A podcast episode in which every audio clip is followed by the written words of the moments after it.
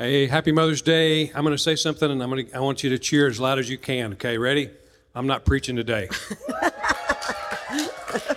hey, this is Stephanie, and she's going to be sharing the message today for Mother's Day. Stephanie is our campus director, which means she oversees uh, helping people, uh, really all facets of ministry, but really emphasis on helping people connect through serving.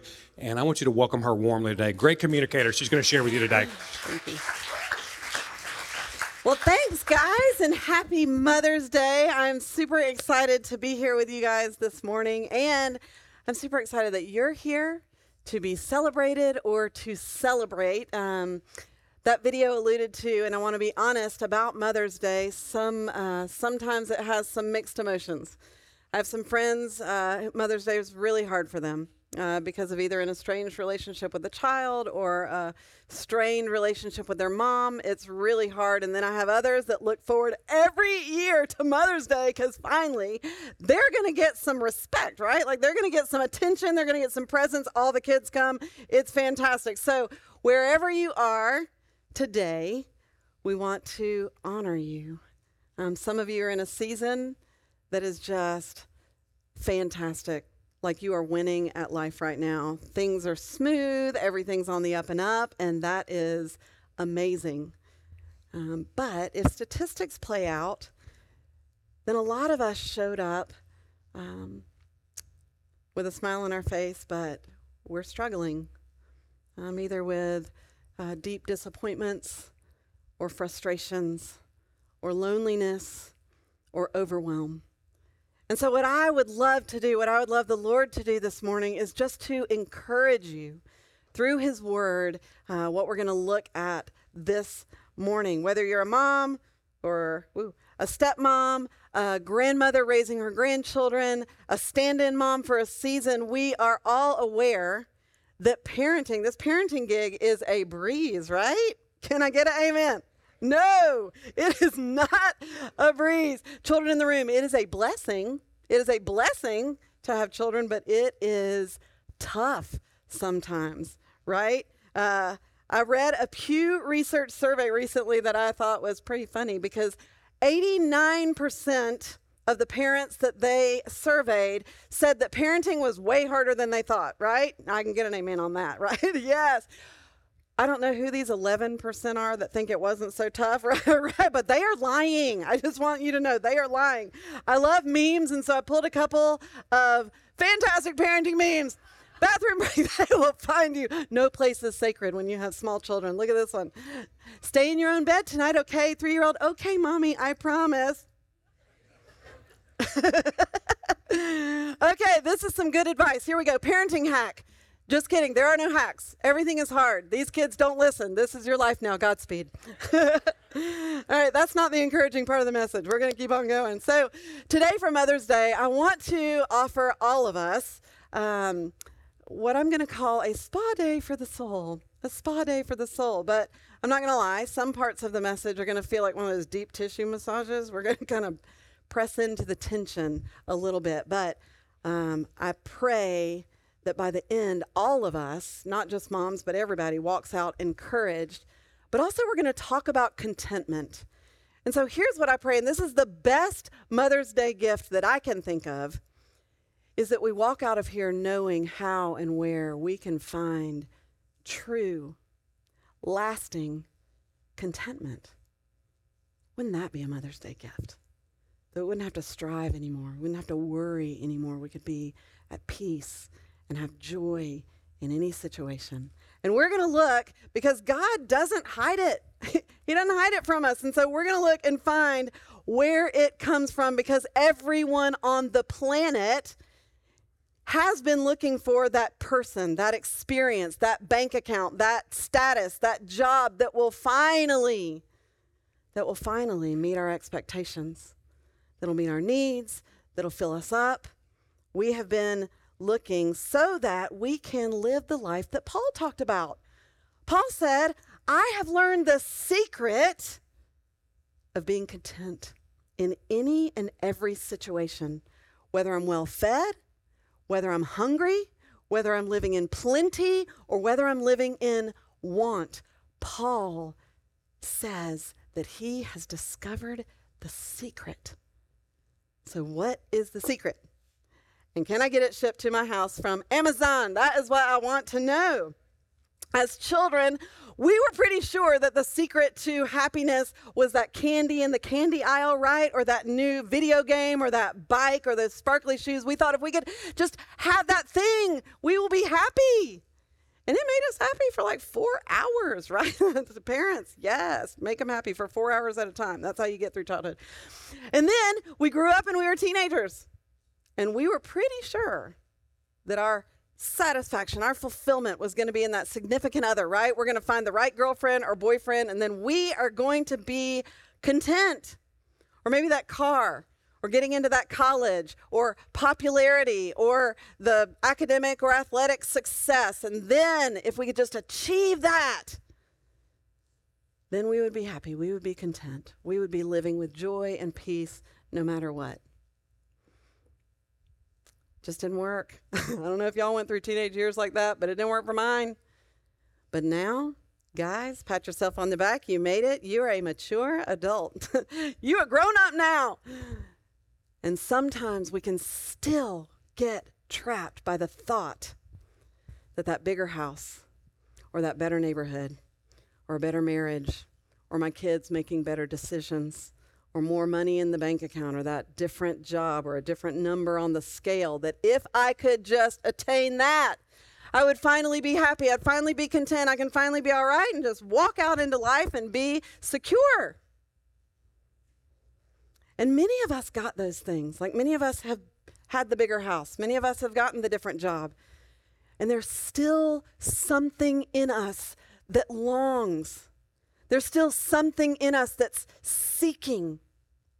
So, what is it that you and I truly thirst for?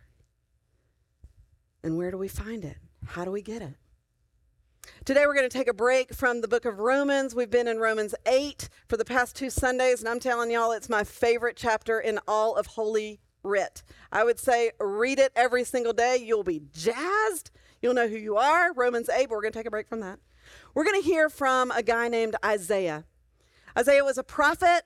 Uh, 700 years before Jesus showed up on the scene, Isaiah was who was God's mouthpiece. He was a prophet. Now he lived during a time in a culture where the people were rebelliously running away from God in search of those things that they thought would bring true contentment. Anyone live in a culture like that? Yes. Well, here's the thing it was not going to end well. And so, God, in His grace and in His mercy, looks down on those kids that are want nothing to do with Him, that are running away from Him, and He issues this incredible invitation and he's issuing that same invitation, spoiler alert, to you and me. No matter how you showed up today, I don't know if you're super tight with God right now. That is amazing. You may be far, far from God and want nothing to do with Him. And I'm telling you, the invitation is for you today as well. So, we're going to look at this invitation. Um, when we get an invitation, the first thing that we want to see is who is invited, right? It's real, real awkward when we show up somewhere and we were not invited, like, hey, Steph, what you doing here? You know? So we want to know that we're invited. So we're going to look at this invitation that Isaiah issued, well, God through Isaiah issues. We're going to see who's invited. Look at how he kicks it off. Here we go. Come, everyone who thirsts, come to the waters. And he who has no money, Come, buy and eat. Come buy wine and milk without money and without price. So, who's invited? First off, the thirsty and the broke. Anyone been there? The thirsty and the broke are invited. This is an invitation, listen, for us to come however we show up. Bring your brokenness. Bring your not enoughness. Some of us might feel like we're not running in the right circles, or we're not smart enough, or we're not lovely enough, or, or we've got a past, or we've got a present. God says, Come. Come with your morning breath and your bed head. He doesn't say you got to clean up the kitchen and comb your hair before you come. You just come. He loves you. so much.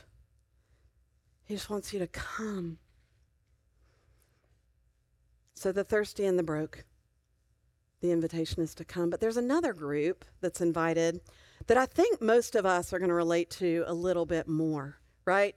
The thirsty and the broke, all of us certainly have been there, but this group is the self sufficient. These are the people who can do it themselves. And God asks this profound question. He says, Why? Why do you spend your money for that which is not bread and your labor for that which does not satisfy? You see, this group of folks still has the wherewithal to buy and to labor. They, I'm going to change that to we, are self sufficient. We are still trying to fill that emptiness, that want, that thing that we just can't put our finger on. We're still trying to do it in our own efforts, with our own power. And it just doesn't work.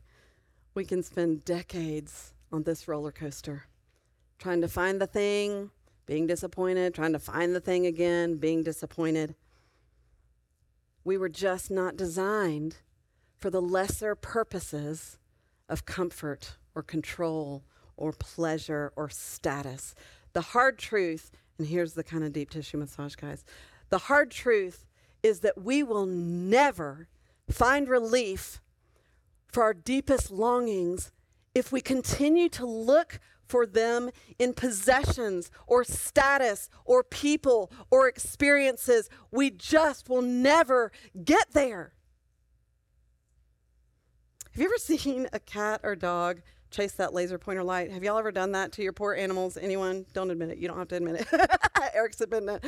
It is hilarious. Like, if you have not seen this, like, look it up on the YouTube. It is hilarious and also kind of sad. Like I just wonder like what do they think they're going to get in the end, right? Like they will they will scale tall things and run up and down and up and down steps chasing that little red dot. They will pounce on people that just a moment ago they were afraid of. They it, it is nuts. They will oh uh, bonk their noses against the wall. It is so sad only to come up empty-handed and exhausted searching for our contentment, our satisfaction in any created thing is kind of like that. Once we are weary of the pursuit, we look around and wonder, what in the world happened? Why am I still not happy? And where did that little red light go, right? I love what 15th century mathematician and philosopher Blaise Pascal said. You may have read this quote before, but I love it. He says, There is a God shaped vacuum in the heart of each man which cannot be satisfied by any created thing, but only by God the Creator made known through Jesus Christ. So God continues this invitation he continues this proposal of grace through the prophet Isaiah. Look at the next line. Listen diligently to me, eat what is good, delight yourselves in rich food, incline your ear to me and come to me. Hear that your soul may live. Eat what is good Delight yourselves in rich food. That means there is plenty of good stuff to go around, guys, right? Come to me that your soul may live. Eat, delight, live. Who would not want to come to this, right? He knows exactly what will satisfy you. He knit you together and included those longings that only He can fulfill. So the invitation, he says, listen diligently. How can we listen diligently? We gotta we gotta come near. We have to move in. We have to come to him. Now, the next thing we're going to look at if we get an invitation in the mail is okay, I'm invited, check. Now, who is inviting? Who is it that's inviting? Listen, we don't just accept any invitation willy nilly, right? If someone showed up in our driveway, complete stranger, and said, Hey, you know, get in the car, I'm going to take you on a special trip. Like we would, we would run in the house and call the cops, right?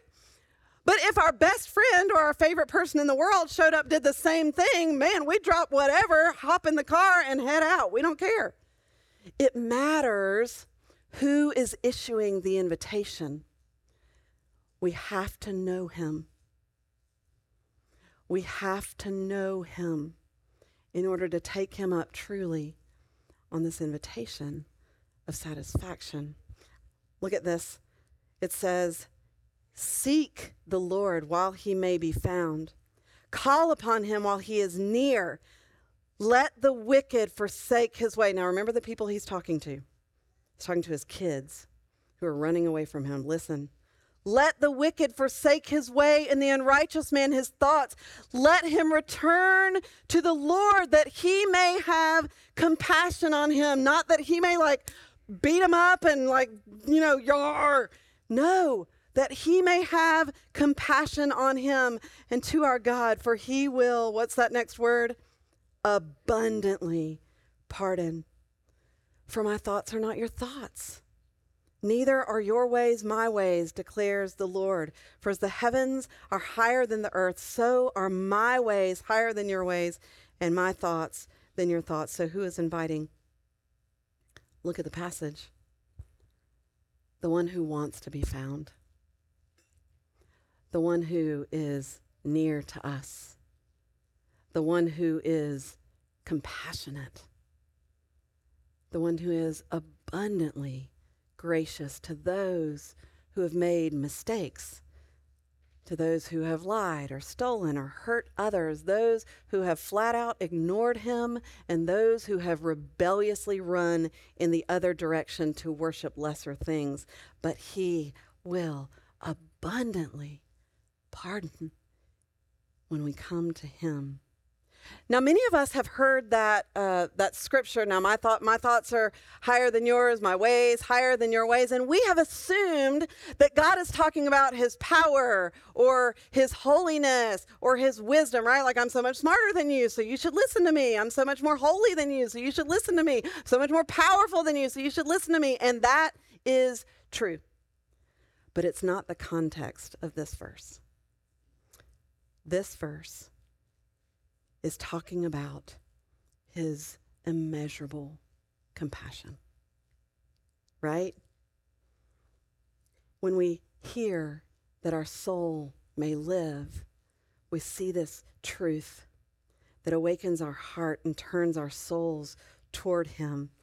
And it's because it's that his ways are higher than ours when it comes to his compassion his love for us. We think because our sin darkens our view of God, we think that when we sin, God is going to turn away from us in utter disgust or at least cold disappointment, but He moves in.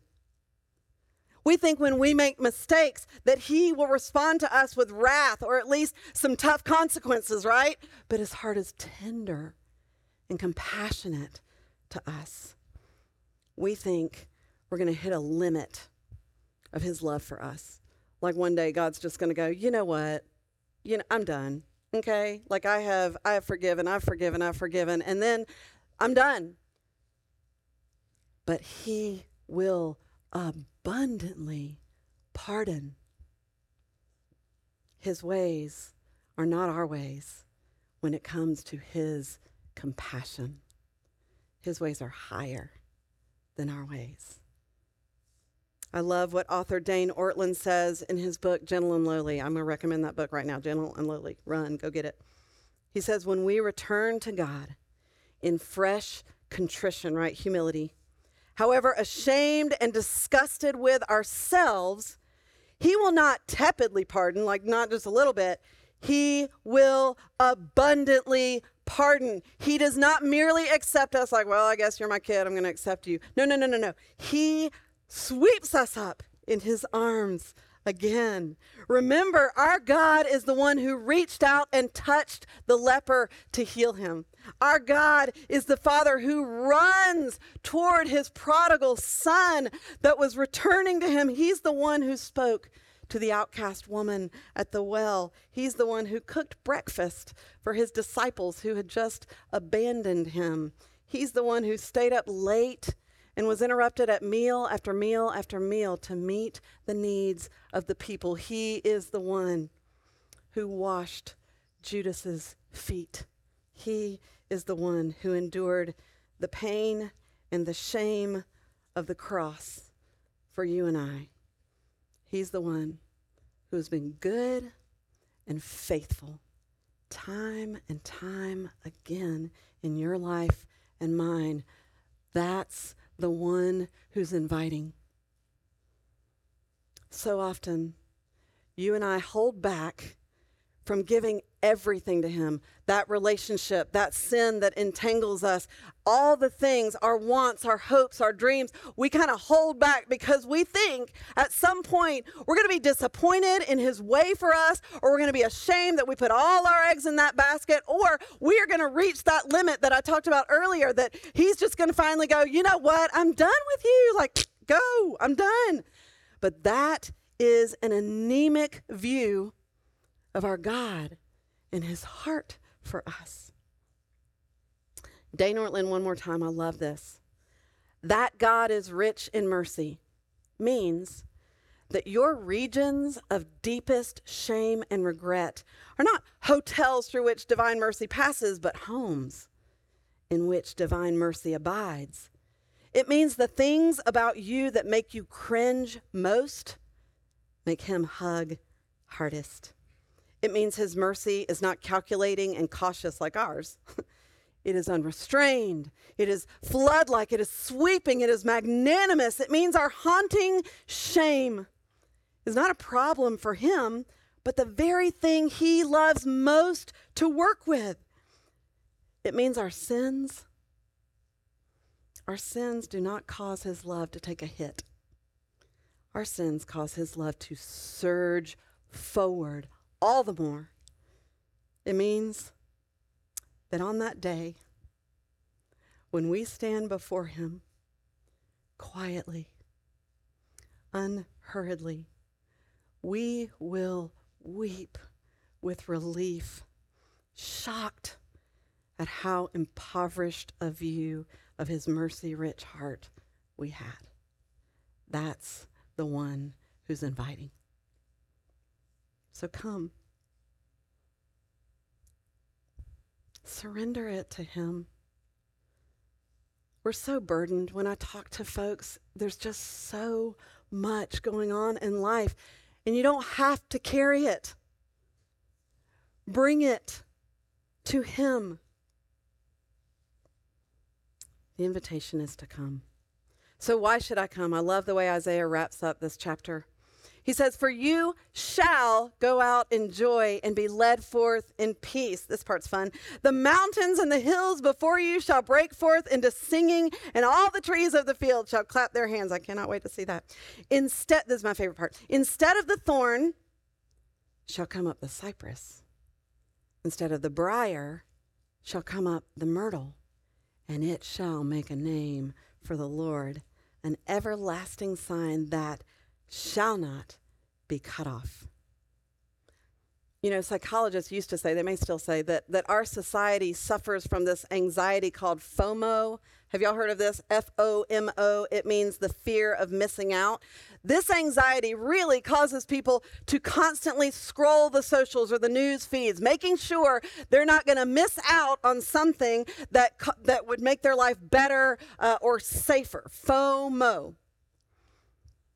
But now psychologists have coined this new term, and I know that y'all have either experienced or seen it. It's called faux FOBO. Have y'all seen this? Fear of a better offer. And what this real anxiety does is it causes people to kind of freeze up. Like we don't want to make a decision, we don't want to commit to anything because we are afraid that if we make a decision or a commitment that we're going to make that decision or that commitment and something better is going to come along. And so we freeze up and we don't decide anything. We just stay where we are. This morning, I just want to shake us all from this particular FOBO paralysis. Listen, there is and will never be a better offer than the one that our God is offering through the prophet Isaiah. Come to me. There will never be a better offer. Look at the text. I, I, I, want us to understand that God Himself can't be unsatisfying. He, it's impossible. He's the one who created us. He's the one who created life, who created joy, who created pleasure, who created all the things. He can't be unsatisfying. Look at the text. For you shall go out in joy. You shall be led forth in peace. Isn't this really the thing that we want? When we boil it all down, isn't this the thing in our life that we want? We, we just want to be at peace.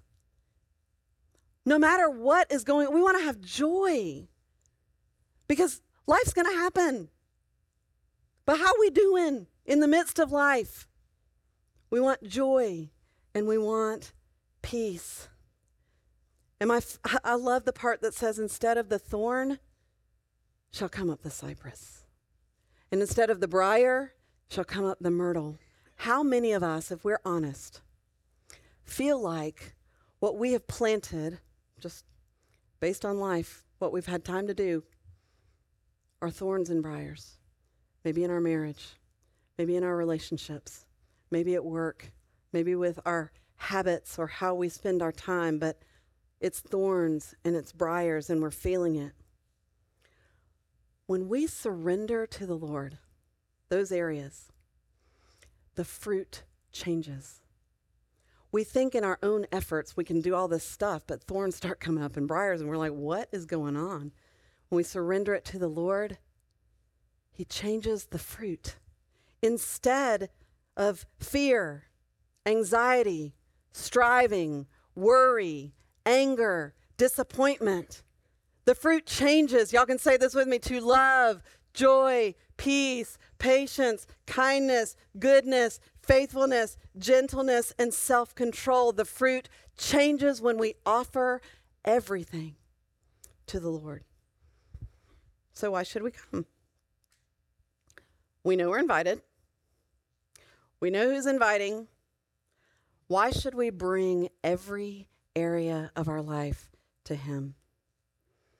In his letter to the Philippians, remember, Paul says, I've learned the secret of being content in any and every situation, whether well fed or whether I'm hungry, whether I'm living in plenty or whether I'm living in want. And if you know Paul's story, you know he he experienced all of this multiple times. So what is the secret because Paul spent a lot of time in jail and he could say, I rejoice. Like, what is wrong with him? he had the secret of contentment. And when you read that verse, the very next one after, I have found the secret to being content, he says, I can do all things through who? Christ. This is going to sound like the churchy Sunday school answer but I want us, I want it to sink in. Jesus really is the secret. He really is what your soul longs for. So, no matter what is going on in our day to day life, no matter what the bank account looks like, no matter what the boss is doing, no matter what our marriage is going through, no matter what that kid who's lost their mind is doing, we can be content. We are okay. People can look at our lives and they can say, oh my goodness, golly, uh, this is going on in their life and that's going on in their life, and they're still joyful. They're still at peace. We really can have that. It is offered to you and I. But we have to take a step. We have to come. We have to say, Lord, you are my contentment. Remember through the through Isaiah, he says, "Come everyone who thirsts." And he said, "Why do you spend your money on that which is not bread?" And then 700 years later, Jesus shows up on the scene and he says, "I am the bread." I'm the bread. Is what Jesus said. And in John 6, when he says that, people are, he had masses of people following him, and it's because he had just fed them with the, the fish and loaves, right? And he makes this statement. He tells them, and it makes some turn away. He says, I did not come to bring you bread. I didn't come to make your life easier. I didn't come to be the cherry on top. That's not why I came. I came to be your bread. I didn't come to give you bread. I came to be your bread. I'm your satisfaction. I'm who you look to for your contentment, for your filling up, for your happiness, for your joy, for your peace. I'm the one, not the thing, the person, the experience, the job, the bank account. I am the bread of life. We must stop seeking our satisfaction in lesser things. Never works. We've tried it. I'm almost 50 this year. It never works.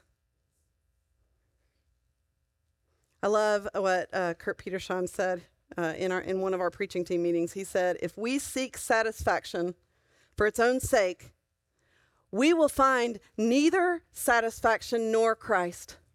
But if we seek Christ for Christ's sake, we get both. We get both. So we come. We bring every area of our life to Him.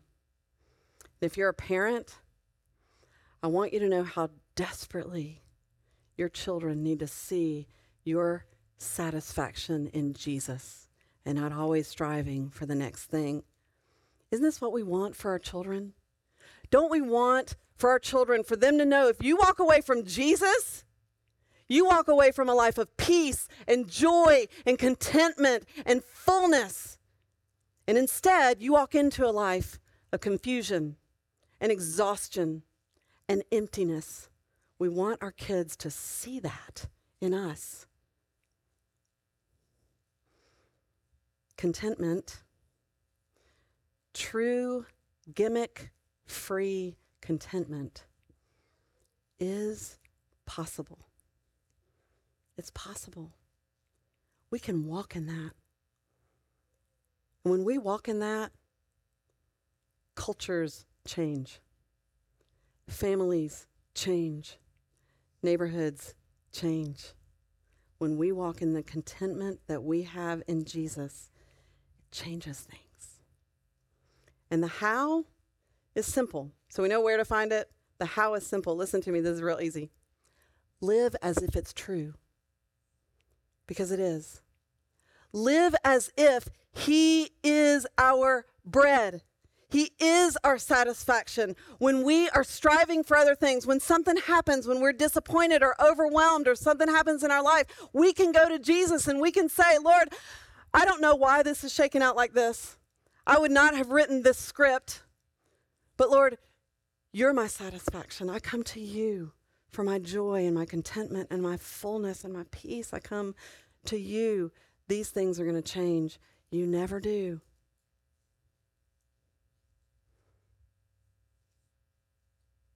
And the promise that you shall go out in joy, you shall be led forth in peace.